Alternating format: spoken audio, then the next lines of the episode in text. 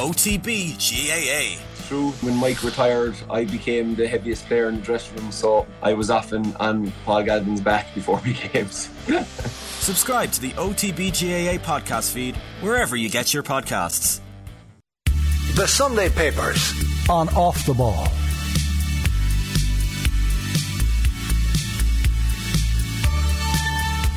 Now you're uh, welcome along. Sunday Papers coming at you. Plenty going on, as you can imagine. The Dubs are all over the back pages after yesterday's win against Monaghan. So, picture here of James McCarthy, who's been extraordinary all year and continues um, to do his thing. The final frontier, Dublin beat Monaghan to reach first All Ireland final since 2020.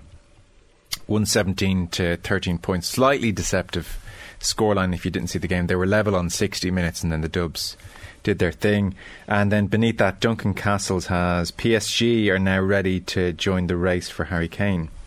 So Kane has agreed terms, it seems, with Bayern, but PSG are uh, about to get involved, and uh, it seems Harry Kane has a double your money offer from Spurs on the table. But that Daniel Levy says uh, Castles will absolutely sell him this summer if no deal is agreed. He's not letting him go for free next year. So that's the Sunday Times.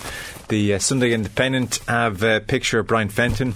Quiet ish first half, only ish, but uh, second half, and particularly in those uh, final 10 15 minutes, he came to the fore as he tends to do. Fenton fires Dublin to final, and uh, Dermot Crowe writes that the rock goal put the uh, gloss on finish for Farrell's men. Next, we have uh, Sunday World, Rocky Road to Dublin. That's um, again yesterday's win, 117 to 13 points. Costello, the star man, with uh, Dean Rock's late goal, finally uh, seeing off Brave. Farney Army is the uh, lead there. Sun Sport has uh, Dessie Farrell looking ahead to the final, but also next plan up. Vera, we have scenarios ready if Denise is injured. This is uh, Vera Pauw, who will come to in a few moments' time talking about uh, potentially, and it is only potentially, the loss of Denise O'Sullivan after the uh, abandoned game against Colombia on Friday night, where she picked up an injury. Not a fracture is the good news. Then we have the Mail on Sunday. That James McCarthy picture again, where he's uh, screaming at full time to the sky, and it's Dublin 117, Monaghan 13 points. Monaghan make Dubs earn place in final and uh, Mark Gallagher Pauw tries to remain positive after Colombia chaos and injury to O'Sullivan. Um, so they are your back pages. Very happy to say we have John Greene in, editor of the Sunday Independent Sports section, and Dan McDonnell of the Irish Independent. You're both very welcome. Thank you. Uh, on Dublin Meath, uh, both winning yesterday at Croke Park. Uh, decent semi final between Monaghan and Dublin, level after 60 minutes. I think they were level six times throughout. Monaghan never actually took the lead. And before that, Colm O'Rourke and Meath, the Tailteann Cup champions, Joe Brolly uh, writing about it here on page two of the Sunday Independent. He notes that Colm O'Rourke conducted his, uh, well, some, to be fair, of his post match interview in Latin when he was asked how Meath would celebrate. He said, Nunc est bibendum, which means now is the time for drinking. And uh, he uh, pays tribute to O'Rourke as a man who'd been written off as a bit of a dinosaur pre-game, not least next to Conor Laverty, who Brolly says is a thoroughly modern coach, expert in the blanket defensive counter-attacking system against Colm. A dinosaur hopelessly lost in the helter-skelter of the 80s, 90s. But Brolly basically says that um, O'Rourke has a certain trust in his players to be brave. Like Brian Cody, he trusts his players, he treats them as adults, and uh, Brolly, who you know has talked about this kind of thing ad nauseum, really, the endless rehearsal and constant instruction re- which creates fear is replaced by Colm O'Rourke with an encouragement to go out and give life a bloody go. So in this second half, they played brilliantly thrilling football, all adventure, long kicking, dramatic, high catching, points from distance. Jack Flynn scored four monstrous points high up over the block, uh, remem- reminiscent of a young Colm O'Rourke. No greater compliment will ever be paid to the boy. Uh, so that's his general sense of um, O'Rourke. Just a big tribute to uh, the dinosaur who actually knows a thing or two. I'm not sure who. I was actually. Uh, I'm not sure who on the team last night in, in the in the paper came up with the headline "O'Rourke fluent in the language of football." But obviously, um, Colm was uh, a columnist for us for many, many years, uh, thirty years or so, and that sums him up perfectly. He he he eats, sleeps, and breathes football, but he does it slightly differently, I think, and he has been portrayed a little bit as a dinosaur. And actually, Joe was meant to be writing a piece about the solely focused on the Dublin match uh, last night, but he, he rang and said that he'd, he'd like to do a little bit about Colm as well, which was fine. And he captures him really well. He, he, he says, I've toured the corridors of St. Pat's and Navan the school where Colm was principal up until this year in the company of Colm and enjoyed his easy, mischievous relationship with the kids and staff and their obvious affection and respect for him. I've walked, I've done that tour as well, and it's uh, it's incredible to see the way he interacted with with the teachers and with the students, and there was a very obvious affection, and there was always a bit of mischief there. And famously, on every Friday afternoon, he sent an email around to all the parents of the kids in the school. That was a sort of a passing itself, itself off loosely as a newsletter, but which was always full of devilment and jokes and crack and. Uh, he just has that easy way with him, and that translates into how he's training this Meath football team. Meath have been pretty, you know, on a downward spiral for quite some time now, and I, I spoke to him after I, I, after he took the job, and he said the first thing he he intended to do was to go in and get them to enjoy their football again. And you can see it yesterday with the team, the way they played, and with the way they celebrated winning the Tailteann Cup you know, so, some years ago, people in Meath might have thought that the Tailteann Cup was beneath them, but uh, not not anymore. They're, they know where they are in football's pecking order, and happy that they have a group of players and a manager that they think can start the journey back to you know where they're challenged in Dublin and Leinster. Yeah.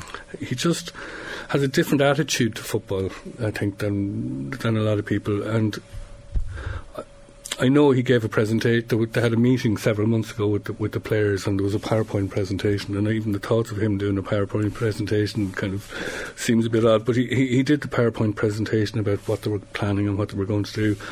And uh, he, he didn't tell me this; it was somebody else who was at the meeting. But the final point, um, and his last point before he signed off, uh, was, uh, "And remember, fellas, enjoy yourselves and enjoy life."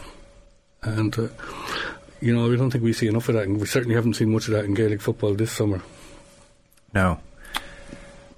2023, Sean Boylan and Colm O'Rourke are still at the helm of uh, I actually, football. I met Sean recently, and uh, I, I'd known quite well. He's he's a relation of my wife's, and uh, he's I'd say he just can't believe that he's he's he's here and he's back again, and he's sitting in a dugout in Croke Park, and apparently. Um, talks a lot to the players, gives gives talks, and does a lot of work behind the scenes. And you know, sometimes you'd wonder about the kind of the, the dynamic now between young people and sort of somebody who's who's uh, in his seventies. And the, he, he's adored by the by the squad, and he brings something different, just as he did all those years ago, first time around. Another good winner for the Tailteann Cup. Yeah, it's a good start for the good two years for it, isn't it? I mean, Yeah. and and proof that the Tailteann Cup was absolutely needed. You know, uh, the idea that there shouldn't be two tiers in Gaelic football was was as for some time now has clearly been outdated. You know, Yeah. Uh, just on the Dubs to finish off that Joe Brolly piece. I mean, 60th minute, they are level at 12 points apiece, and then uh, Fenton scored a point, and then Dubs another turnover of a defender, and then they win the next two kickouts, and suddenly they're three points up, and then the goal happens, and it's done. He says the Dubs played below their best for most of the game. They looked ordinary at times, dull and lethargic. Most of them will be annoyed how they played. They underestimated Monaghan. They disrespected them. They'll be bristling for the next fortnight, as Mickey Harte said on the BBC. The perfect way for them to reach the uh, final. That was They- kind of the atmosphere yesterday. they were like the last twenty minutes, weren't they? They were were they trading on memory almost? I mean, they, they just that those experienced players, James McCarthy, uh, Jack McCaffrey. F- I thought Fenton really in the last fifteen minutes took the fight to them. Obviously, Cormac Costello, who's who's still in his twenties, late twenties, but had been consistent all through. But those big guys, Mick Fitzsimons, fullback, those, three of those guys are chasing their ninth All Ireland medal, and it felt like the old boxers just trading on instinct and trading on memory and going to the well. Well, one more time now in, in the final. Yeah, it has that feel. Uh, so that's the, the sense of the GA yesterday. Kerry against uh, Derry is on the menu today. The other story, which is in all the back pages, is the Irish team over in Australia, Vera Pauw's quotes. So, for instance, here on the back page of the Mail, Pauw tries to remain positive after Colombia chaos. Uh, Vera Pauw insisting she doesn't regret, regret, regret choosing Colombia. Uh, O'Sullivan, Denise O'Sullivan, suffered a bad shin injury following a challenge in the 19th minute of this behind closed doors match, and uh, Pauw says they have some hope she might make the Australia game. The situation is going to become much clearer in the next 24 hours or so. So. Uh, she said that Ruesha Littlejohn had been the victim of a head high challenge a couple of minutes before the O'Sullivan tackle, and it was on that basis that they decided to uh, end the match. There's a more detailed piece inside, which I'll come to in a second. But general thoughts, Dan, this build up to this World Cup has, and it's something Eamonn Sweeney touches on uh, as, as, well in his piece, uh, from the Celtic Symphony after the qualification to the uh, Athletic report last week and now an abandoned game.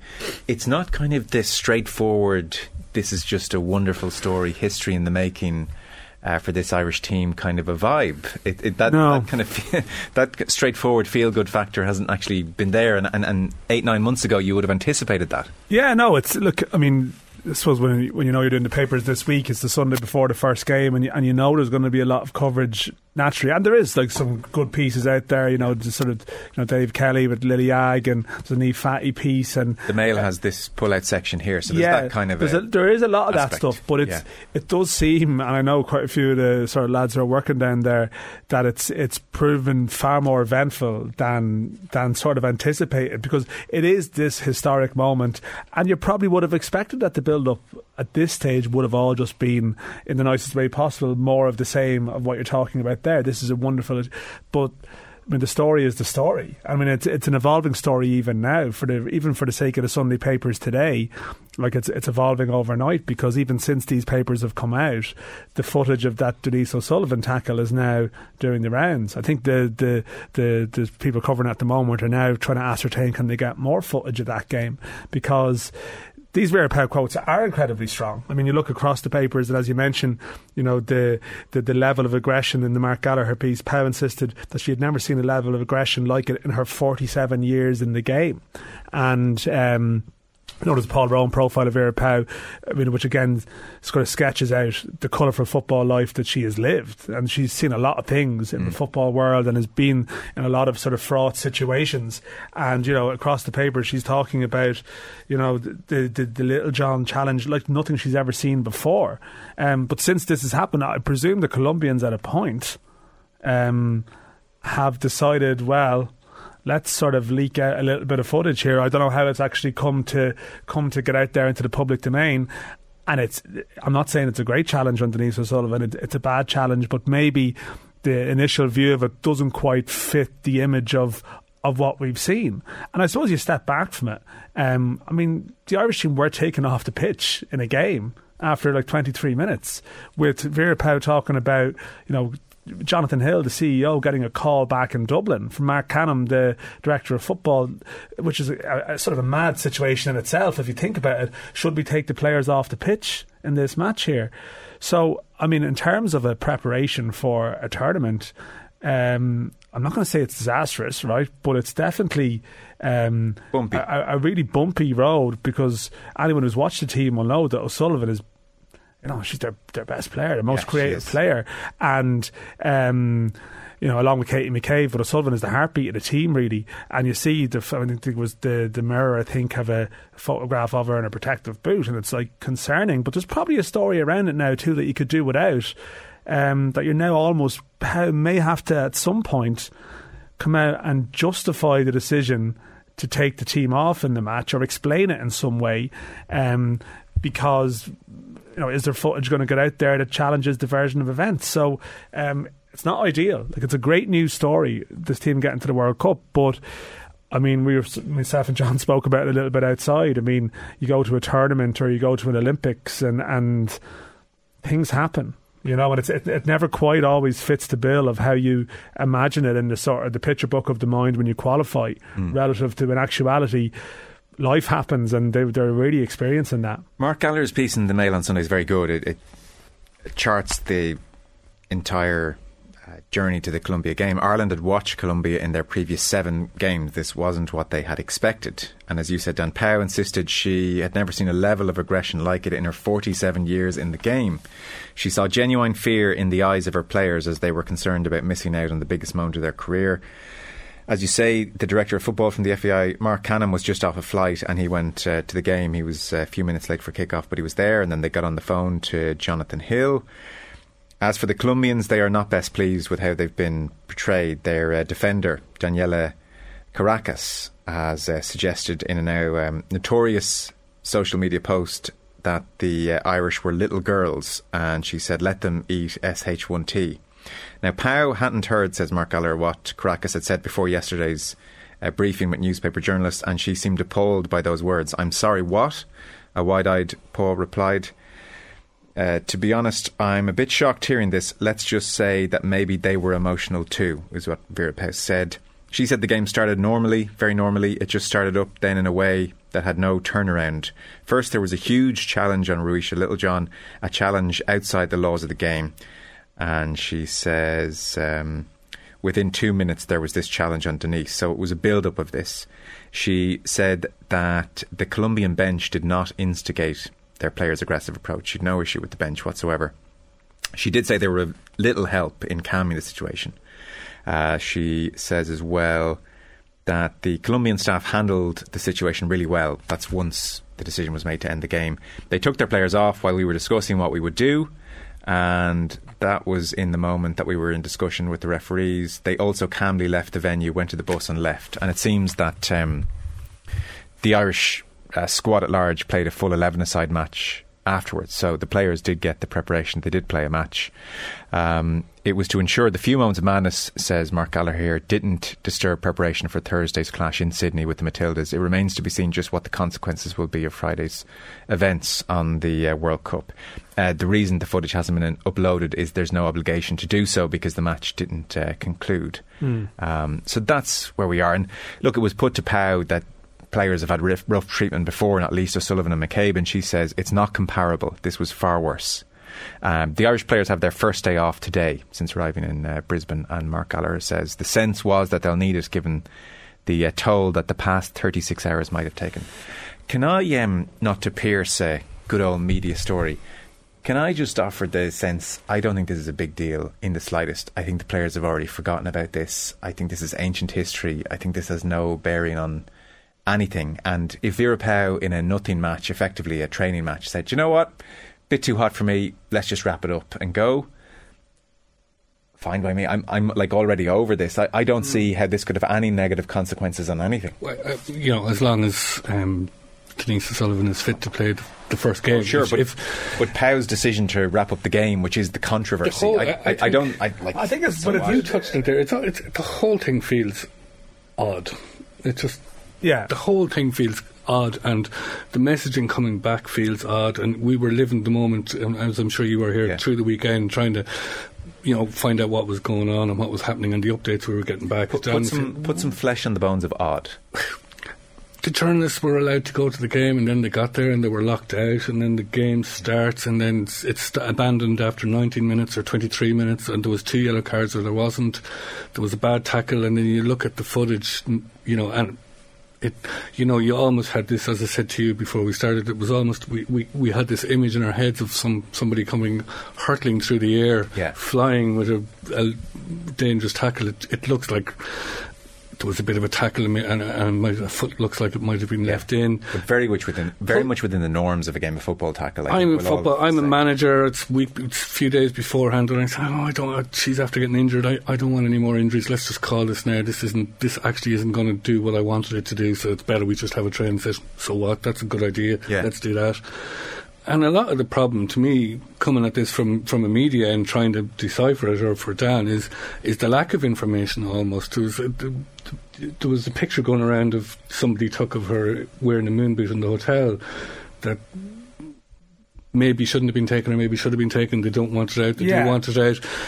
Just tell us what's happening draw a line under it, and move on to the next thing. And but instead, it's just been this drip, drip, drip, drip, and it Yeah. all goes to make something that's not that extraordinary into something that appears to be extraordinary. And the only thing we really care about is is our best or second best player injured for Thursday or not, or has she a chance of making it or doesn't she? That's really all we want to know. Yeah, yeah, and, like I think, Joe, yeah, I wouldn't downplay it too much in the sense of I know what you're saying about the, the noise around it, but like you know, Vera Pauw's whole reputation is around being very meticulous in terms of her preparation. Like this World Cup, this is a World Cup plan that's been sketched out from months back. You know, they took on certain games. A big part, you know, she's actually I think has a reputation for being very like. Uh, you know, sort of obsessed with the whole injury Minutiae. prevention and the minutiae of that. Raymond Verheijen has been working, who is a, a people will be aware of in his past with Jurgen Klopp. So, you know, I would imagine everything is done to the minute in terms of preparation and to, to get the pitch right.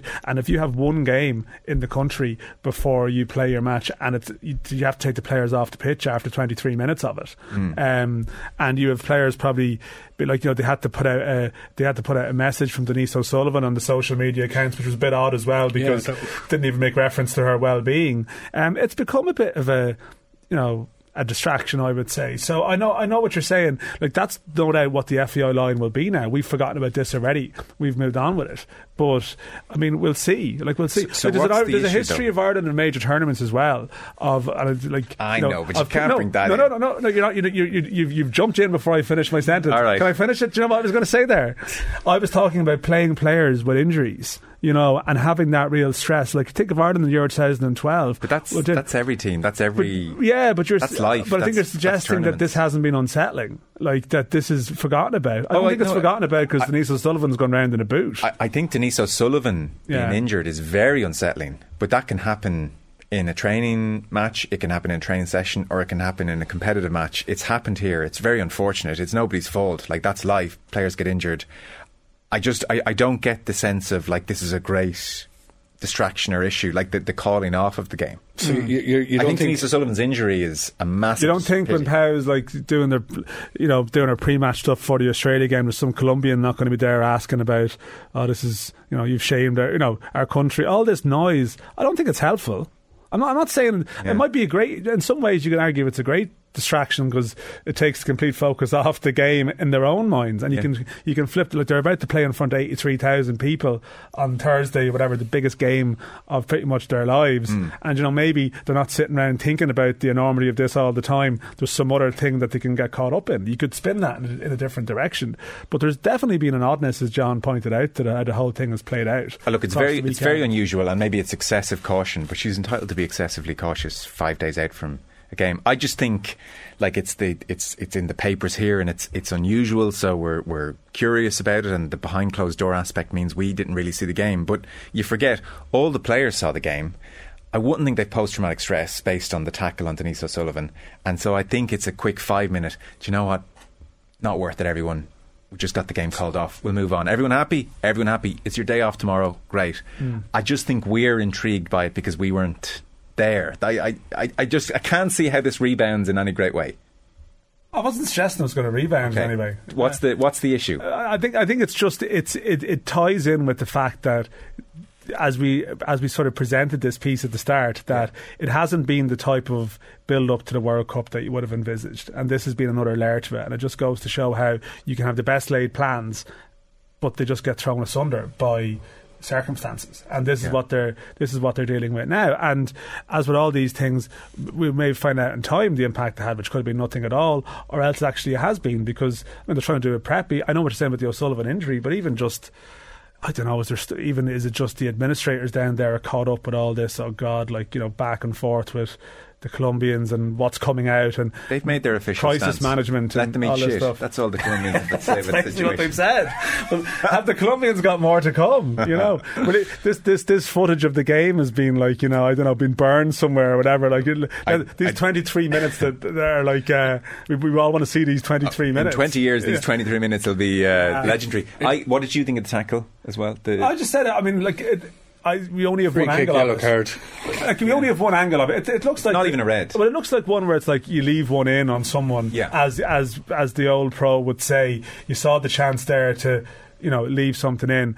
It doesn't look great, but as I said, the you know, when you've committed stuff to the record about, you know, the worst challenge you've seen in all your years previously, well, then obviously, you know, the Colombians are probably going to say, "I wouldn't mind seeing, let's see the footage of that too," Mm. you know. Um, but it looked, it looked like a, a bad challenge, but I, I agree with your view that I'm not sure if it's a red card challenge. The, the wider issue, I suppose, it, the wider issue, and Eamonn touches on it in the Sunday Independent, Eamonn Sweeney, but uh, it's, it's it's everywhere. Is this has just become some kind of a rolling mall of distraction after distraction now since the team, since Yeah. the squad was named.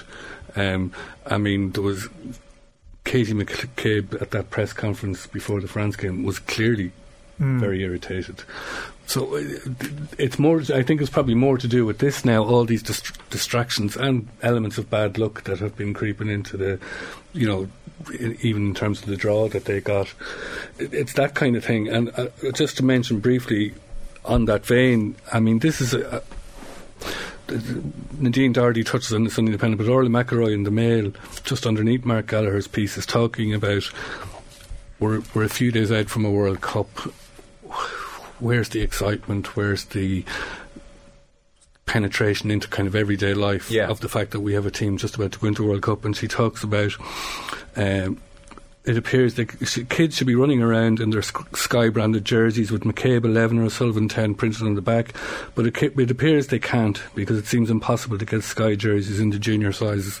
So she's talking about spending a day last week running around from shop to shop trying to get gear That's that gonna be an issue, celebrates yeah. uh, this this team and its achievement. And she signs off by saying women's sport is constantly underestimated, and so it seems are the supporters. So these are the kind of things around this team that okay they're, they're going to be oblivious of that, but this this feeling that you what is it four days away now five days away it, for people who who want to see women's sport become more visible and more mainstream, it feels like we're cr- creeping ever closer to the possibility of an opportunity being missed to celebrate it properly. Hmm. Um, I, I just can't understand there isn't merchandise all over the place. There's, there's been some issue around that as well, yeah. Like I think, I mean, look, it's a good problem to have. It I is. relative to where the team has come from. Um, you know, when they, you know, they, they, they couldn't even get appropriate gear for the team. Yeah. You know, Yeah. um, so I suppose to, to have a situation where the fans are sort of uh, they're, they're, that that has come up. but like the ad that's running on TV is, is a really, really powerful. Powerful. Yeah, I think it'll You know, ramp. I do think that this stuff will probably ramp up. I think the news cycle is shorter for a lot of things now, and I feel Yeah. maybe the long build up. There's so much else going on. I can understand that to a degree. I Yeah. feel like once we get to the Tuesday, Wednesday afternoon, you know.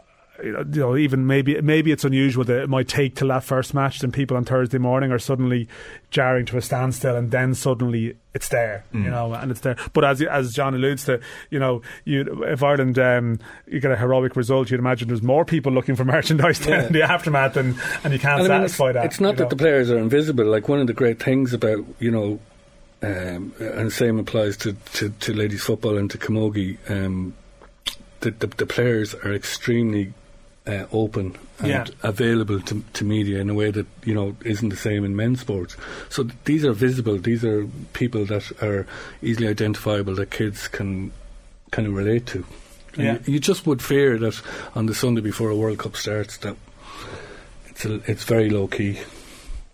Yeah, I, I would tend to agree with Dan. I think come Wednesday and then, I mean, Thursday morning is going to be wall to wall. You'll turn on the radio, it'll be huge excitement, and then it'll kick on for the next, what, 10 days after that? Yeah, see, the real challenge, I think, is is actually what happens after the tournament. But that's probably is probably not a discussion for today. I mean, they're trying to sell a game in the Aviva, Yes. and probably off the back of this. Um, but I, I suppose you know there, there's possibly times in the year, you know, where the, you know you could have a women's international around that time, and there mightn't be anything in the Sunday papers. You know, like it's just the nature of it's it's we in this country and as other sports now with the hockey teams and, and sort of women's rugby Six Nations winning teams Yeah. that you have your window, which everyone is great actually for getting caught up in the moment. But the real battle is the sustained discussion. yes. And that's obviously um, maybe that's something at the end of the year we'll reflect on this Irish World Cup journey through that lens. No, fair. And look, if there's no such thing as bad publicity, look at this. Few days out, bit of something. Bit something. of to drama, just Joe. get Bit Stuck of drama. in, yeah. Bit, of, bit of mystery. As I said- just like you know, you know, you're just like I'm ah, trying to play it down. You're trying to play yeah. it down. I mean, yeah. Actually, it doesn't. I mean, you touched on it. it Doesn't even rank in, in our great uh, sporting scan. You know, going, No. we we just don't see. I say, was saying it outside. We just don't seem to be able to go anywhere for a big tournament without something, happening. Yeah. Something going wrong. Yeah. Let's take a short break. Dan McDonnell, John Greene, staying with us. Back in just one moment. Welcome back. So uh, we'll turn from World Cup to. Oh, I say this with trepidation. We won't spend too long on this. If you have had your fill of the Oireachtas this week, I get it. We've all had a lot of Oireachtas in I was lives. there, Joe, for six hours. So Oh, you, yeah, you okay. talk to me about it. Uh, I'm sorry it was tough for you dealing with it for whatever a couple hours on the show. It was You could have sat through the whole thing. No. Oh, my and for my sins, I sat through it at home. Uh, no, yeah, I would see, there was the Labour debate on football that morning as well. So there was, it was, a, it was a full day of it. Well, Shane McGrath, I think, captures a general feeling out there, which is just that the politicians are of a certain standard in so many instances. So he's talking here about the Oireachtas Committee on the Future of Broadcasting, where to be fair in the main, it was about GAA Go and the GAA. So the headline is lots of sob stories, but little light. Grandstanding tales of the vulnerable allow politicians to ignore sports media issues. And uh, I think this is just a point everybody will uh, agree with pretty swiftly, and we can move on. So he mentions the Fianna Fáil TD, Christopher O'Sullivan.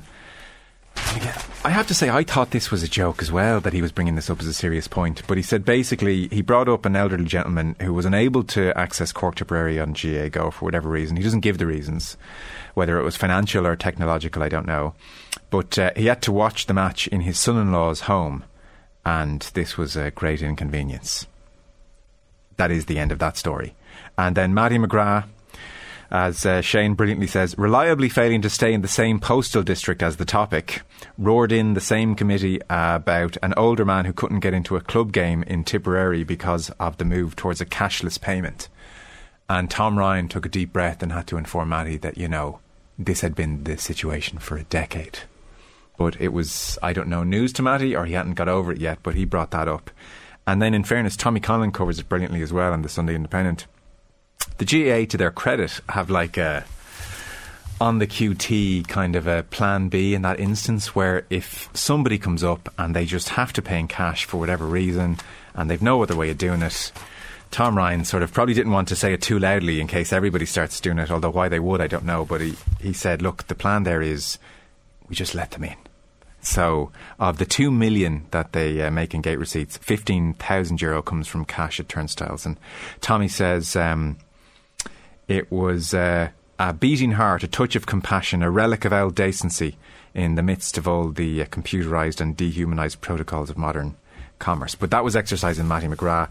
And um, Shane basically concludes for every TD or senator who had done their research and who was interested in answers, there is at least one who grandstands and plays the occasion for chief cheap points, easy attention. It's precisely how the political system engages with sport. They use it as a podium when times are good, and then when there's a controversy, they howl in outrage and trip over each other in pursuit of the easiest, laziest points. And uh, he mentions Brendan Griffin, the Kerry TD, talking about so many deprived children around the country not seeing David Clifford's pass. Shane writes, There is no way, surely, that an adult could believe that there are children whimpering about their inability to see the famed pass of the week. Um, not to mention they could have seen it in the highlights. I mean, the kids can see it. You know, I watched the Sunday game as a kid. I survived if I didn't see the live game. And uh, he concludes by saying, Come the All Ireland finals, the best seats in Croke Park will groan under the weight of delighted TDs and senators. Their access will be uninterrupted as they celebrate the glories of the GAA. I, I dare say, Dan, you share Shane McGrath's uh, sense of frustration with so Oh. many of our politicians and Yeah. their interactions with sport. Yeah, like because I mean, there was a full there was a football debate that morning and as well, and it was a sort of a labour motion, and you know some good points. But it, it is like um, it's like these American town hall presidential debates we watch, where it's like part of the thing is, well, I spoke to you know. You know, Denise, a 44 year old in Idaho, and it's just like it's the same thing. So we need a case study. Everyone needs a case study, and I know John and, and others made the point this week. It's just the sheer frustration of these committee hearings because within there was an opportunity to have a lot of important discussions around this. Naturally, like this is the power of the GAA. uh, and particularly because it, it's almost the effectiveness of the GAA, as we know, it's like the, the, it sort of touches every parish and it runs in line with how our political system works. Yeah. It, they literally run hand in hand with this country.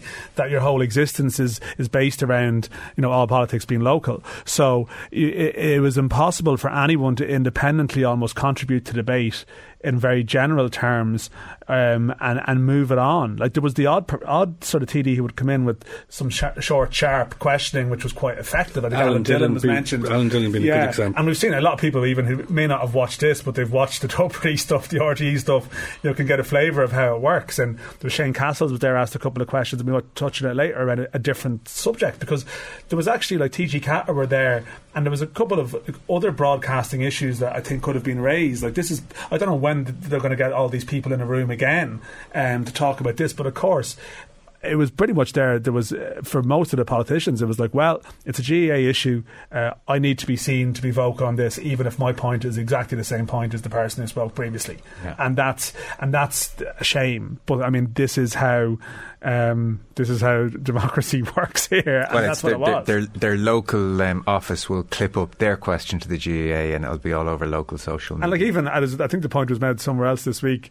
Um, you know, like Brendan Griffin was certainly. I mean, certainly. I mean, it seems like any politician from Kerry definitely takes it in a particular direction. But I mean, everyone's at it. But he, he's even he isn't even standing for election next time. So it's not even a sort of a, a long range election play. It's just like a condition that Mm. this is part of. Um, this is part where you have to bring it. But um, I mean, it's deeply it's deeply frustrating because I did feel like almost your frustration with it would would almost cloud the fact that there was some interesting aspects Yeah. teased out when it got to like specific viewing figures and information that eventually some people started to tease it out in the latter stage of it. There- Well, well, Mick Foley's account on several occasions says they touched on something interesting here, but then it was never followed up on uh, Yeah. across several issues. There's there's two elements to it really. Um, the, the first element is the, the Oireachtas committee itself and how awful it, it. I mean, it's it, it's easy to kick politicians, uh, but it was awful. And we have to remember that this was the same committee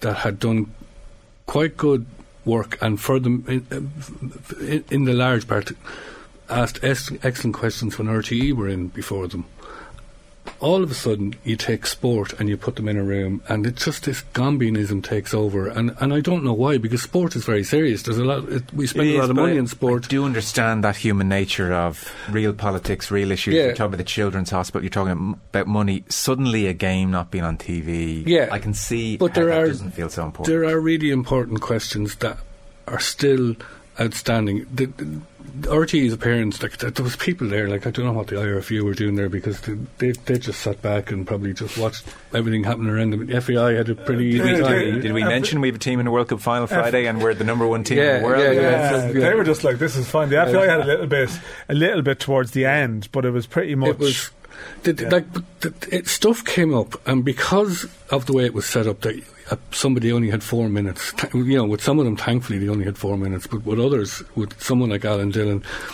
You needed more time. needed more time. Are we And- saying Oireachtas committee structures is the new championship structure? yeah. so I'm going to move away from the Oireachtas committee structure, and the real important thing that they they got to the door, but they didn't go through it was this whole GAA go. Tommy RTE. Conlon sums up that. So I'll, I'll, I'll read what Tommy has and then you can give us your thoughts, John. Uh, the question is whether RTE in particular is not caught in a conflict of interest. This is towards the end of Tommy's piece where he's um, charted the efforts early on, which aren't good, but then this key point. He says uh, Alan Dillon, who did do very well in fairness, didn't beat around the bush with Declan McBennett, RTE's group head of sport. Are you not cherry picking the top GAA clashes to drive profit and subscription at GAA Go? He asked. No, absolutely not, replied McBennett. And the defence of GAA and I suppose by extension RTE is that the CCCC choose the games. It's that simple. And Declan McBennett said, "Look, we have 31 championship games that are free to air. To be fair, 16 of those are predetermined, as in we have to show the provincial finals, we have to show semi-finals, we have to show finals. So actually, there isn't as much choice as you would think. And um, RTE pays the piper, writes Tommy Conlon, but the CCC calls the tune. Therefore, when Kerry Tyrone was fixed for the Saturday, the broadcaster had no choice but to put it on GAA Go. The bumper payday that ensued was a happy but accidental dividend. Dillon says, but why can't you broadcast that game on a Saturday? McBennett's reply, because the two games that were assigned to us that weekend were Sunday games. It's a CCCC decision, Deputy. After further over and back between them, Dillon accuses RTE Sport of driving profit with GAA Go. McBennett, I'm, I'm not deputy. I do not accept that point. Dillon believes it's a valid point. McBennett does not. Taw or Neil, we didn't have Hawkeye to decide on this one. The debate is moot for what remains of the season, but the punters who pay their licence fee will still be very much Neil in 2024. So that kind of the, the nub of that issue is never fully so teased out, or a conclusion is not quite reached. Declan McBennett adamant. Look, CCCC pick the games. We get Sunday, GAA gets, get Saturday, nothing to do with us. It's all on the CCCC. And I'm not having that. Right. Okay, and the reason I'm not having that is because and I think if Alan Dillon had more time, he wasn't having it either. And I think he, I'm going to try and put words in his mouth, but where I think he was going with this is there's two elements. One, why can't they show a game on Saturday? And there seems to be resistance not in RTE Sport per se, but in the institution of RTE to show live games on Saturday, unless they have no choice to, like an All Ireland semi final. But more than that, so, so Declan McBennett's argument was that once the draw was made, we applied to have two games, and they were Kerry and Tyrone and Dublin and Mayo. They were the two games that we wanted to show on the Sunday. CCC only fixed one of them for the Sunday, nothing we could do. Yeah. Anybody who watches the GAA or knows anything about how the GAA works knows that once that draw was made, there was absolutely no chance that Kerry and Dublin were going to be on the same double, double header. That just wasn't going to happen because of the logistics of yeah. the amount of people that want to actually go to the games. Yeah. So you're applying to show two games that you instinctively know are not going to be on the same bill. Yeah. So who benefits? So all, all, all you don't know when you're making that application is which game is going to be on Saturday and which game is on Sunday. That's where the CCC decision comes into. It could have been the Dubs on the Saturday and Kerry on Sunday, and Dublin would have been behind the paywall. Yeah, that's out of this weekend, I suppose. Yeah. yeah. So you, you instinctively know that that's going, what's going to happen. Uh, who benefits? RTE benefits from either way because of its connection to GAA Go, and this is where we get to the nub of the problem, which is that GAA Go is absolutely here to stay and is a requirement, I think. If, if we're going to see more games of football and hurling being broadcast, whatever way, then GAA Go is a necessity. The question then is, which is what they, they didn't really get to, is why is it a 50 50 partnership with RTE? Why is it not a 100% GAA owned product that is then farmed out in whatever way after that, and RTE may be required to broadcast some of the games, or some other production company be. Re- whatever way it's done, mm. why does it have to be a 50 50 partnership? I don't know much about how the League of Ireland thing is structured, but that's well, very much yeah, an FAI. It is now, yeah. Like the previous season started out being a GA. GAA that was a COVID thing. I, I wonder. Sports yeah. want to own their own rights, and the GAA. Yeah. And and the other argument about we are required to show these 16 games. I would imagine that when RTE are in negotiations with the GAA for TV rights, and you can correct me if I'm wrong in this, they hold most of the aces because there's nobody else going to pay what they're going to pay or show the amount of games that they're going to show. And they're going to say, if Dublin and Mayo are playing a backdoor match on a Sunday and it clashes with Galway versus Leitrim in a Connacht final, we're not going to show Galway versus Leitrim in the Connacht final our audience will want to see Dublin versus Mayo in a yeah, qualifier game. Yeah. So this idea that there's a prerequisite on them to show certain games, I think, is an easy out as well. He could. Be, I don't know. I, I feel. I feel on that point, and uh, I, like Declan McBennett can be quite convincing in terms of how he, yeah. he sort of deals with an argument. I would imagine that he probably is on, you know, a, contractually is probably on solid enough ground there. I think there probably is a question about how the rights deals are structured because I suppose uh, maybe I'm coming at it from perspective of say you look at the Premier League and it's like Sky and it's BT and mm. it's packaged and it's bundled and you have bundle A and you have bundle B. It does seem quite unusual that it's trying to get people's head around the fact that bundle A is with RTE and bundle B is well GAA Go, but they're sort of also RTE of a partnership yeah. and that that it's, he's probably right on the basis of if Bundle B just happened to be with Virgin, then that would be RTE 16 games. So that's the way it would be.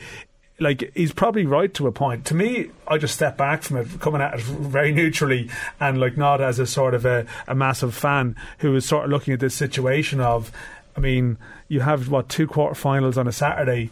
And neither of them are on TV, and this is highly unusual. It is, yeah. This is highly, highly unusual. I think that's an institutional thing for RT, though. you rather think? Than, I do, rather than Yeah. a specific RT sports uh, I think issue. I think if you're doling out the package, surely to a point, I would have to put back a little bit and say, well, you know, what visibility will there be for these Yeah. games that we're putting out there? And maybe it's just that people are learning, and they've now all these this Ferrari this year has highlighted things that can be easily fixed for next year. Yeah. Um, and maybe you just you can tweak some of these things to avoid. I think that will probably. I would assume that's what's going to happen ultimately because uh, it's a it's an odd one. You know? Yeah, it's all just a little bit clouded as to how Yeah. decisions are made. Like I think, for instance, so there's a lot of focus on RTE, quite rightly, but I mean, Tom Ryan's point that hey, listen, CCCC set the games. Complete, you know, there's a Chinese wall here. We we had nothing to do with them. They're totally independent. Yeah, well, think mm. about that. So the CCCC are of the GAA. They know that the games on Saturday go on GAA Go. They know that GAA Go is owned by the GAA, and so the better GAA Go does, the be- better for everyone. They're not So, totally independent. like, I, d- I don't think they're blind to the fact that if they put a game on Saturday, it's going to be on GAA Go. So I mean, the independent line, The, the totally they're independent beings. conjures up an image of that there's somebody from Stokes Yeah. Kennedy Crowley brought in, and to, they're all internal So they GAA know, like, men oh, and women. They, they, CCCC will know GAA Go doing well is good for GAA. So actually, well, that's a juicy game. Kerry Tyrone. Will we put Kerry on the Saturday or Dublin? And then and, and so like their decision making has to be either consciously or unconsciously informed by the fact that they want GAA Go and the GAA to thrive. So they put certain games on a Saturday knowing they'll be on GAA Go. So I don't really buy the oh no, we're independent. Like we do, geez, that was a shock to us. Was the Saturday game on GAA Go? We'd no idea. It's incredibly inefficient if that's the case. You know, like oh, I think you're 100 percent right. you That's know, exactly. like, there, there, there is influence. So what's the point of GAA Go? And, and it probably has to be similar to the GAA's ethos in general, which is that there are times when it's going to show games that don't have a huge amount of public set- interest. it- it- yeah, it should and be- there are times when it will show games that are commercially viable, Viable, yeah. that help it to make money. And to be fair, that's a very difficult balance, It is. commercially viable, because it's But very. the GAA is doing that every day in pretty much everything it does, Maybe. and it makes a lot of mistakes in doing it. It's and it does some it does some good things as well. Yeah. But sh- sh- when you Like get we- to we- the last seven games of the football championship, sh- sh- you know, four quarterfinals, two semi-finals, Yeah. and final. should any of those games be on a streaming ask. service? So- I don't think so, and I don't Right, think many well, GA You've answered my people would. question then. Yeah, I was going to ask, well, do you think GAA Go should be just doing the, the,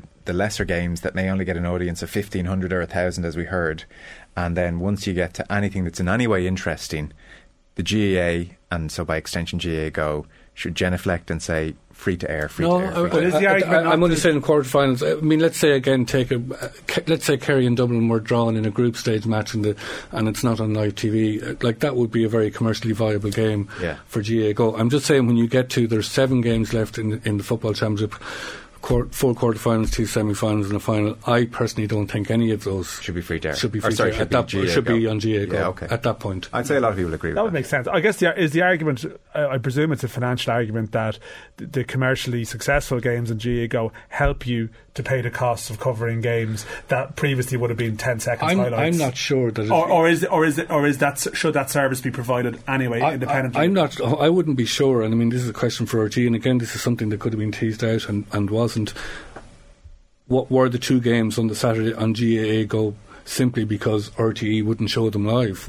Was it because there was nowhere else for them to go other than GAA Go, or was it that there was a contract? a uh, It was predetermined that there would be two Saturday games in the It seems to be predetermined by the contract. Yeah, yeah. I think that seems to be the. Though, interestingly, RTE said they take the, the profits from GAA Go and use them to buy Allianz League rights for RTE. So it's like mm. that's The whole thing is very- energy. But a lot of it comes back to, I mean, like you see, like, like the, the, the monopoly to a degree that RSG has around sports coverage in this country, in this country, and not enough hours at times, or not enough room in the schedule. I mean, there's a broader debate. I mean, that's why I felt that this broadcast And not enough discussion, vehicles too. yeah, like and, and there was stuff later on where TG4 were being asked, well, "What would you like to do?" Yeah. and they were talking about, you know, well, if we could get an extra two million, then maybe we could cover more. Uh, I think they were talking maybe more women's League of Ireland and maybe more women's rugby. And this is the thing, like you know, and, and this I think there is a, a valid criticism of RTE around this. The, the, some of the rights that they take up, they take up a lot of stuff, but then they don't necessarily have a a home for An it. outlet for it. And it's it's you know other stations clearly are trying to do things in a different way. Like you know the whole point about Virgin was well they don't want to do an outside broadcast per se of this stuff. They want to take and I've seen that in the League of Ireland for example. But there there comes back to the whole issue of well the the service for the, the viewer. You know the, the, the old the old man somewhere. You know that is pre- presented by our politicians. That actually there is an issue around how much RTE have. And, and where do you where do you show it? You know As that's To- definitely a as valid Tommy, point. de- Last point. as Tommy Conlon describes them, the cohort of gentlemen are old enough to remember ordering McArdles in the bar and the ladies who enjoy the Babycham in the lounge. We will take a short break. No more Oireachtas talk for the rest of the paper round. You'll be uh, paper review. You'll be glad to hear Dan and John staying with us. Back in just one sec.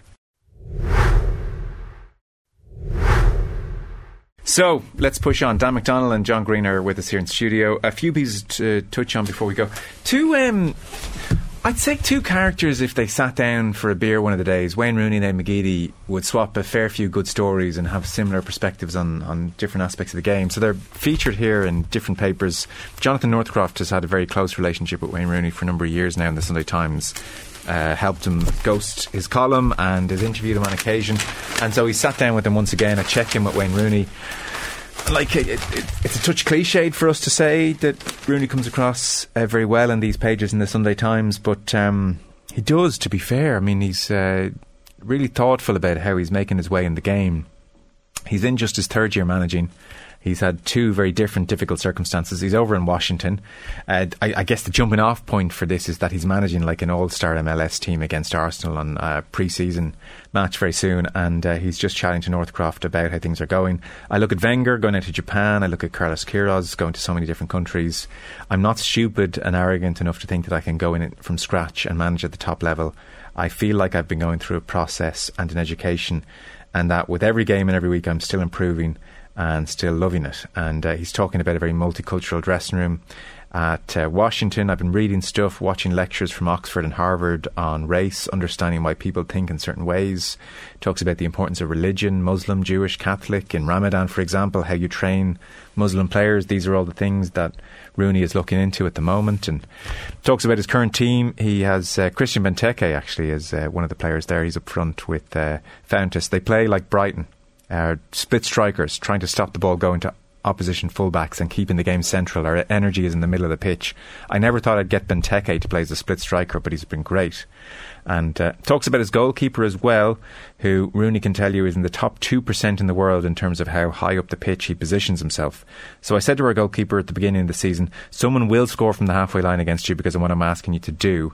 And every single game, says Rooney, somebody tries. Don't worry, I told him, this will happen but you've probably stopped uh, 10 goals by playing sweeper, is what he said to him when he did eventually concede a goal uh, by being lobbed.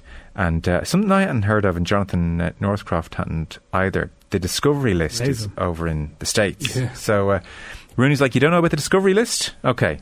He says, Take Erling Haaland. We, in theory, could put Haaland on our discovery list, and it means that if he ever comes to the MLS, but let's say he wanted to play for one of the LA teams and not us, LA would have to pay Man City and us because we quote unquote discovered him. It's crazy, but if you're clever, you can make money. Last year, when Jesse Lingard signed for a year with Forest, we put him on our discovery list straight away because you thought there's every chance that after a year at Forest, he'll come to the US and that would mean we'd get money or we get to sign him. I mean, that is just wild. it doesn't go into how many people you can put in your discovery list, but I mean, you'd be thinking about slapping every superstar in their 30s on it. Uh, talks about treating players like adults. The previous coach at Washington had them kind of hold away on, on away trips. I let them go out, go to Starbucks, all that kind of stuff. And uh, then on Messi, Well, like he paints a great picture of where the MLS is going. The Apple broadcast deal is worth 2.5 billion over 10 years. Starts this season. It's huge. The other day, the two LA teams played at the Rose Bowl in front of 82,000. Everything is set up for Messi to kick on. He's got all his mates, Busquets and uh, Luis Suarez potentially, and Jordi Alba, and so uh, he may find it tough. A lot of the big players find it tough. The travelling, the different conditions, different cities. There's also a lot of energy and intensity on the pitch, so it's not uh, necessarily easy. But he reckons soccer will pretty soon be right up there in the states and competing as the most popular sport. So um, that's him. I know. I'm not putting words in your mouth, Dan. Dan. I know you sort of felt oh, it's another interview with Rooney taking the road less travelled. Um, yeah. And I, and I, get that. But it doesn't make it an unenjoyable read at the same time. Yeah, no, it is enjoyable. I know you, in the context of it is there's another piece by Aiden McGeady who, who uh, like Rooney, has probably been in, in the public eye, you know, from a very young age, yeah. you know. Same vintage. Football men. But,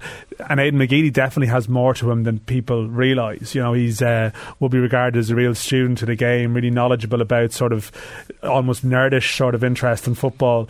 But sometimes you would see him, and I've experienced it, very spiky, sh- short, punchy interview where you think, oh God, yeah.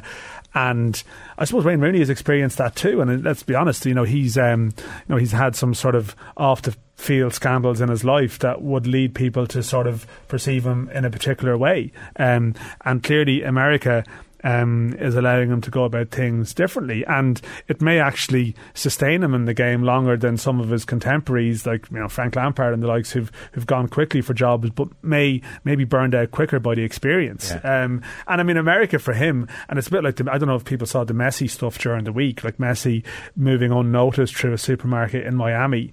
You know that you've probably spent your whole life in the pressure cooker environment of your every move, probably paranoid because of things that happened to you when you were younger. Yeah. Um, and now you get to this place where you can just sort of sit back and you know, MLS is crazy. Like the, even the, I, I, think it still exists now that you have to, you're only allowed to take a certain amount of charter flights across a year. You have to then otherwise fly, you know, commercial, and you have to like, and, and this is a big land for a lot of the players over there that suddenly they spent their whole life in this existence, mm. and they have to do things a bit differently. But actually, some people seem to really respond to it. And Rooney, who has had opportunities, I think, to go and manage in England, is maybe you know he's talking about sort of reading stuff, watching lectures from Oxford and Harvard on race, and learning about yeah, the different yeah. personalities in his dressing room. That maybe it will stand for him to the long run, or maybe he'll come back to England, lose a job after three months, and just be chewed and spat out no, by the machine. Possible. Like it could be could be that either. I suddenly, uh, when you mentioned that, I found myself thinking of the scene in Succession where Brian Cox, who's not a sympathetic character, Tom turns to him after one ordeal and says, "And I had to fly commercial." Yeah, and Brian Cox says with real sincerity, Tom, I'm really sorry to hear that. yeah, yeah. I mean, I'll ruin your life, but you shouldn't have to fly commercial. Yeah. Uh, I, I read so these that's pieces. Uh, Yeah. I read them back to back. Actually, I read the Rooney one first, and I, I, I, I actually enjoyed it. I, like like Dan says, he he seems to be doing everything he thinks Shrewd. he can do Yeah. to be. He wants to be a, a really good manager, and he he wants to. He doesn't want to get the handy gigs or the, he wants to work at this, but. I, then I read the McGeady one, and, and actually the, the, the link that struck me between the two, because the most interesting line in the in the McGeady one was when he was talking about all the managers he's worked for, mm. and he said, "I understand when you become a manager that you have to exert authority, but I've seen managers doing so many things that annoy players. Why would you want to annoy players? You should get them on side." And I thought, yes, okay, Simple that point. seems it's, it's a very simple point that only a player obviously can understand. Mm. That Rooney seems to be kind of innately following that path of Does, trying to understand what it is his players need. McGeady, the theme in the McGeady piece, it's, it's in The Observer, so this comes from a UK angle, which kind of makes it interesting in its own way. So basically, McGeady is 37 and has been injured for a year, but is still desperate to keep playing. And uh, he's looking for a new club. I'm not as quick as I used to be over 40, 50 yards, but I can still get beyond people and get a shot or a cross away. I'm proud of still being able to play. And uh, he was with uh, Hibernian last season, and he's not sure where he's going to end up. And you know, it charts his career. And there was obviously the move to Russia, and then he struggled at Everton, burst on the scene with um, Celtic, and uh, you know, he does say of managers generally, Martin O'Neill underappreciated as Ireland manager, as was Trapattoni. His attention to detail incredible. Martin might feel disrespected by people saying he's an old school manager. He is compared to nowadays. Which is kind of like it's buried in there. But like he Hmm. is saying, Martin O'Neill is an old school manager. Man management's what he does best. It has changed so much in my 20 years. The dressing room I came through at Celtic was a tough school.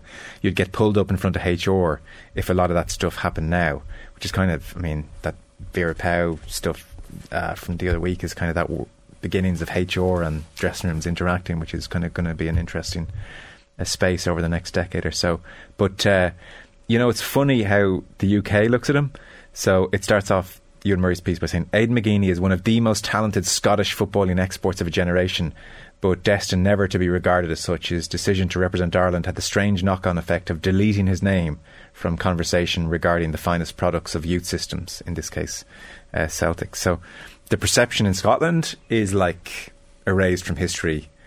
What's the perception of McGeady in Ireland with his 93 caps? I was, I was sort of surprised it was 93. Two two figures that caught me there. Ninety three caps, and he's he's thirty seven. I would have had him as, as older as well. Would you? Yeah, no, have, yeah. it was- it- The age part would make sense to me because he was one of those just come on so early on the scene. But yeah, the ninety-three caps is true. Yeah, I mean it's um, like What, name his moments. The goal. the goal in Georgia. Yeah, after the goal that. in Georgia, he underrated role underrated role in Robbie Brady's goal in Lille that completely gets forgotten. Forgotten. I was always more um, in that he got on the ball and he was quite brave and he just he, he got he got the ball moving and it sort of set the wheels in motion for the ball getting to to Hoolahan. He can Yeah. watch it back. He came off the bench in that game. Um, Could you give me five moments top of your head? Uh, the, some of them might involve him like kicking off at people in press conferences as opposed No, to on on the the pitch. But uh, um, God, I'd have to think about it. Yeah, um, they would be the ones that would obviously spring to mind. Because I feel the perception of McGeady amongst Irish football fans would be the going to Bleasy. In fairness, probably like unfairly drew groans around the Aviva when he would be brave enough to try and make something happen and it Yeah. might, mightn't come off. But then allied to that a sense that, oh, never kind of. All the talent was obvious to see, the technical ability was so obvious to see, and yet, geez, did he ever fire for Ireland the way he might have? Yeah, that I'd- sense of regret, maybe. Maybe a victim of the early expectations around him because how ex- how much excitement there was around Aiden McGeady when he was eighteen. Like he was a huge, like I'd say, like he was a huge name even in sort of like British football at that stage when it was sort of compared to Ronaldinho and all this. And he really was like, and, I, and as I said, I always admired. He went to to Moscow. He went to Spartak Moscow. Like he learned the language. He like tried different things in contrast to the again the typical footballer who wouldn't go that road. Um, but yeah, I, kind of wonder. Like you look at now, like Mikey Johnston come on, like against Gibraltar, and he now probably has a role in this Ireland squad because he tries something, and there's probably few like him. Uh, whereas McGeady at the time was most of his Ireland career was spent under trap, I guess. You know, uh, uh, maybe the the prime of his career, um, when it was a quite a rigid system, um, and maybe he just yeah, at times he would be denigrated. But yeah, there were times he didn't play as well as he could have either. Let's be honest, you know. Uh, but like, it's like Jeff Hendrick. Sometimes these lads that have a lot of caps that have been around for a long time, they just become whipping boys at a point, True. which isn't which isn't always fair. Um, but yeah, ninety three caps, and he, but he disappeared almost out of sight. Could I tell you? Do you remember what his last game was? I was just about to ask you when was yeah, his I'm pretty game? sure it was the the five one against It was. It says it in the piece. Yeah, it was. Yeah, so like he he just like himself and Wes Hoolahan come on at half time in that game. Um, and that was basically the, the end The for them. It was that crazy sub that Martin O'Neill changed, which he sort of broke from his personality and, and, and really went for it, you know. But it's funny he mentions about him and O'Neill. Um, you know, he's like him and O'Neill were at each other all the time. I can imagine that was the dynamic of their relationship, and they both thrive off a bit of natural conflict with people, and that's like you know the uh, you kind of have to laugh at the McGeady point. You know, I think I'm perfectly easy to manage if things are done properly. I'd say you could, I'd say you could roll out a list of his former managers Who didn't uh, do who, would, things who, would, who would who would who would maybe take a different view. But I think he is someone who could surprise people in the coming years in terms of as a commentator and and as a voice on football. I think I agree. think we'll hear more from him. Uh, you picked a pretty um, interesting piece here, back page of the Sunday Times. It's Donn McClean on the potential gambling legislation. So, generally, in the main, any piece now on gambling in the papers is very much uh, against gambling and the promotion of gambling in absolute terms. Whereas Donn McClean here is talking about this new gambling legislation, which has been like coming for a very long time, and it's finally um, here. And it like like to be fair to Donn, he is talking about this in generally positive terms, and he says like the the start of a gambling regulatory authority of Ireland can only be a good thing. So it's not that he doesn't acknowledge the the serious ills that gambling can bring to lots and lots of people's lives. Uh, he mentions Micheál Martin talking about this um, gambling bill. He says it introduces serious new safeguards to protect people from falling prey to gambling addiction while also balancing the freedom to enjoy responsible gambling. So Donn says uh, the spirit of the bill is to protect children, protect the vulnerable, and that makes a lot of sense. To that end, however, one aspect of it is banning all gambling advertising on television between 5:30 a.m. and 9 p.m. And his worry is that will have far reaching consequences for Irish racing. In particular, the two dedicated horse racing, racing channels uh, have both said that they'll really struggle without gambling advertising. Now, he does disclose, Donn, that he um, is in gainful employment in racing TV, but he still says there is an argument that uh, for the dedicated horse racing channels, they should be viewed differently to the advertising you might see on Virgin or TG Ceathair or RTE at two o'clock in the afternoon. Um, so his worry is the likes of Racing TV and Sky Sports Racing. Uh, their audiences are in the main over the age of 24, um, and he thinks if you if you you know if you damage this 2.4 billion euro worth of the economy, industry employs 30,000 people. Uh, it's the, the the damage to the TV channels is that you mightn't have the same sponsorship of racing if they go under or they can't show racing. Uh, basically, an exception should be made for the dedicated racing channels, but fair enough. RTE and Virgin and those more mainstream channels. That's that's his argument. Yeah, I mean, th- this is really interesting. This did come up during the week in the Oireachtas, ironically enough. As I mentioned, Shane Cassells raised it, and the Sky person who otherwise was like, may not, shouldn't even have been there, you know, because everyone was having their GAA uh, go questions. Um, but they they were talking about it. I mean, and, and, I know that in the sort of the racing industry publications across the week, um, they've been s- series of columns about this. Ted Walsh rolled out, this is a massive threat to the sport. Ruby Walsh in the Examiner yesterday again quite similar in tone and you know referencing you know this this these Deloitte stats again on the the contribution to the economy the 30,000 jobs a lot of them that's my question. A lot of them yeah. are people in betting shops, ironically enough, you know. So, yeah. um, and I, I, suppose I'm interested in this because we've been doing a lot of stuff around the betting tax and the racing's relationship with the government this year. I mean, there's been something going on recently with the IHRB, the regulatory body of HRI. They've been in the Oireachtas for some very unusual hearings around um, you know exit packages for you know former employees and can't really get into that today. But I guess the broader point is that I suppose racing administration the relationship with government is is uh, crucial. It underpins how it's funded how it exists. And yet it does appear in this instance here that they're going to need a massive favour again to avoid a situation that is quite a serious one because it is laid out. I mean, if you can't advertise gambling on TV between 5:30 a.m. and 9 p.m.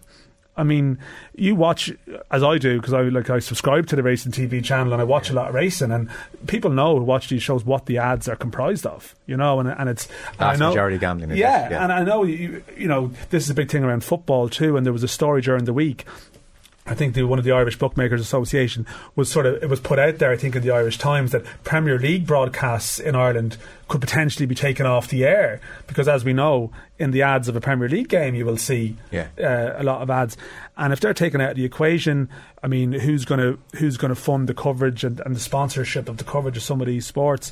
You know, media rights deals are very valuable. That's been an issue recently, and this is something that's probably a quite a serious story, sort of bubbling under here. Um, and uh, you know, the political world wasn't that energised by uh, during the week because they have other stuff to be going on. But you feel that in time, this might become a thing. Yeah. Um, because if this you know legislation is is applied as it's been laid down, then there is going to be real problems for racing here. But in saying that, for a government's perspective, you know, if you introduce legislation, but then you have to get to a point where you make a dispensation um, for for racing channels. That's a tricky one too, in the context of how people are becoming a lot more aware to the, the problem gambling issue and how you treat it. And I know again, there seems to be a briefing line that's going out there. Well, you know, Sky Sports Racing reports that ninety seven percent of its audience is over twenty four years of age. I mean, that may be true, but they don't all watch it on the in a room on their own. Sure. You know what I mean? Yeah. Like, Kids you know. I, I've raced them all, all the time, and people coming in the house will see it. You know, so it's that is a that seems to me being a, a racing industry. We're struggling here. We really need to lobby hard at this point to avoid what is going to be a very serious situation and. I think it's going. To, I'm not sure if there's much more to add on top of it, Yeah, yeah. other than to say that um, it is going to be interesting because there's probably a lot more eyes now on the government's relationship with the racing industry, and if you sort of, you know, it's a it's a powerful lobby. Um, but I don't know how you easily make this one go away without it attracting a lot of commentary. In general, as a society, we're slowly, very slowly, some would argue, moving towards taking a certain position on gambling. Yeah. And I, we, we started off the show today talking about Colm O'Rourke, and he has spoken and written in the past about his experience in so St Pat's in Navan is an all boys school. His experience of seeing the evolution of gambling and online gambling through uh, young men and the problem that it represents for, the, for for kids that he knows and knew in school. So we're moving in in one instance we're moving towards a position where I think we're going to end up with gambling being very much frowned upon in society. But separate to that and and gambling funds Irish racing at the moment. I mean that's that's basically what happens. Okay, the money comes in on the betting tax into central pool, but the same amount of money roughly goes back out to, to, to horse racing and, and greyhound racing. And I would think that if you're involved in, in racing, be it in any way as your livelihood, and you know at the top or at the bottom of it, I would say that there are so many things coming at racing at the moment that you're really feeling Yeah. under attack. This is just one of them. There's the whole welfare issue in the UK, which is really, really starting to affect the, the views of racing. There, I mean, we had was it twelve thousand at at the Derby in the Curragh? Oh, yeah, the, the, you know, I mean, 14 maybe, or really poor attendance like at the Irish Derby. half yeah. what it used to be, less than half what it used to be. It's it's a it's a sport that's really really under siege, but it does have and has had in this country and in the UK a very very cosy relationship with the state, and I think that that kind of co- the, the extent of that cosy relationship, as Dan has said, is under threat. There are things happening behind the scenes. There are scandals happening behind the scenes that are slowly starting to bubble to the surface. There's the whole issue around doping, which you know we've been co- looking at in the Sunday Independent, and you just feel that racing as a sport is just coming under the microscope at a time now that it may become a very uncomfortable uh, Yeah. period for them. Yeah. Yeah. I think that's fair. Uh, just to mention, by the way, I meant to mention it at the outset. It's not in the sports uh, sections, but just before the clock comes against us, it's about John Delaney and it's Mark Tighe writing about him. So, um, former FAI chief John Delaney recruits Irish directors for a string of firms selling products from CBD oil to adult entertainment. This is just a piece on on John Delaney's um, post FAI life and his current business dealings. So, Mark Tighe says John Delaney is recruiting Irish contacts to become directors of brass plate style companies for overseas businesses involved in selling cannabis oil and other e commerce schemes for €3,000 Euro a year. He um, said to potential people he's trying to recruit, it's money for jam. It's a Sunday independent investigation. Uh, it seems Delaney has helped recruit some 10 Irish people as directors for companies that want to basically sell goods and process payments from bank accounts and companies based in Ireland. Uh, he insisted to potential suitors that it is 1 million percent legitimate. It seems that um, Mark Tighe has hold of voice notes and, and WhatsApp exchanges. In uh, one message, he boasted about meeting Social Protection Minister Heather Humphreys at a 195 euro a head black tie event in uh, London. Great lady, said Delaney in the voice note. She came over to me at a function and said hello, which is very good of her. Top woman.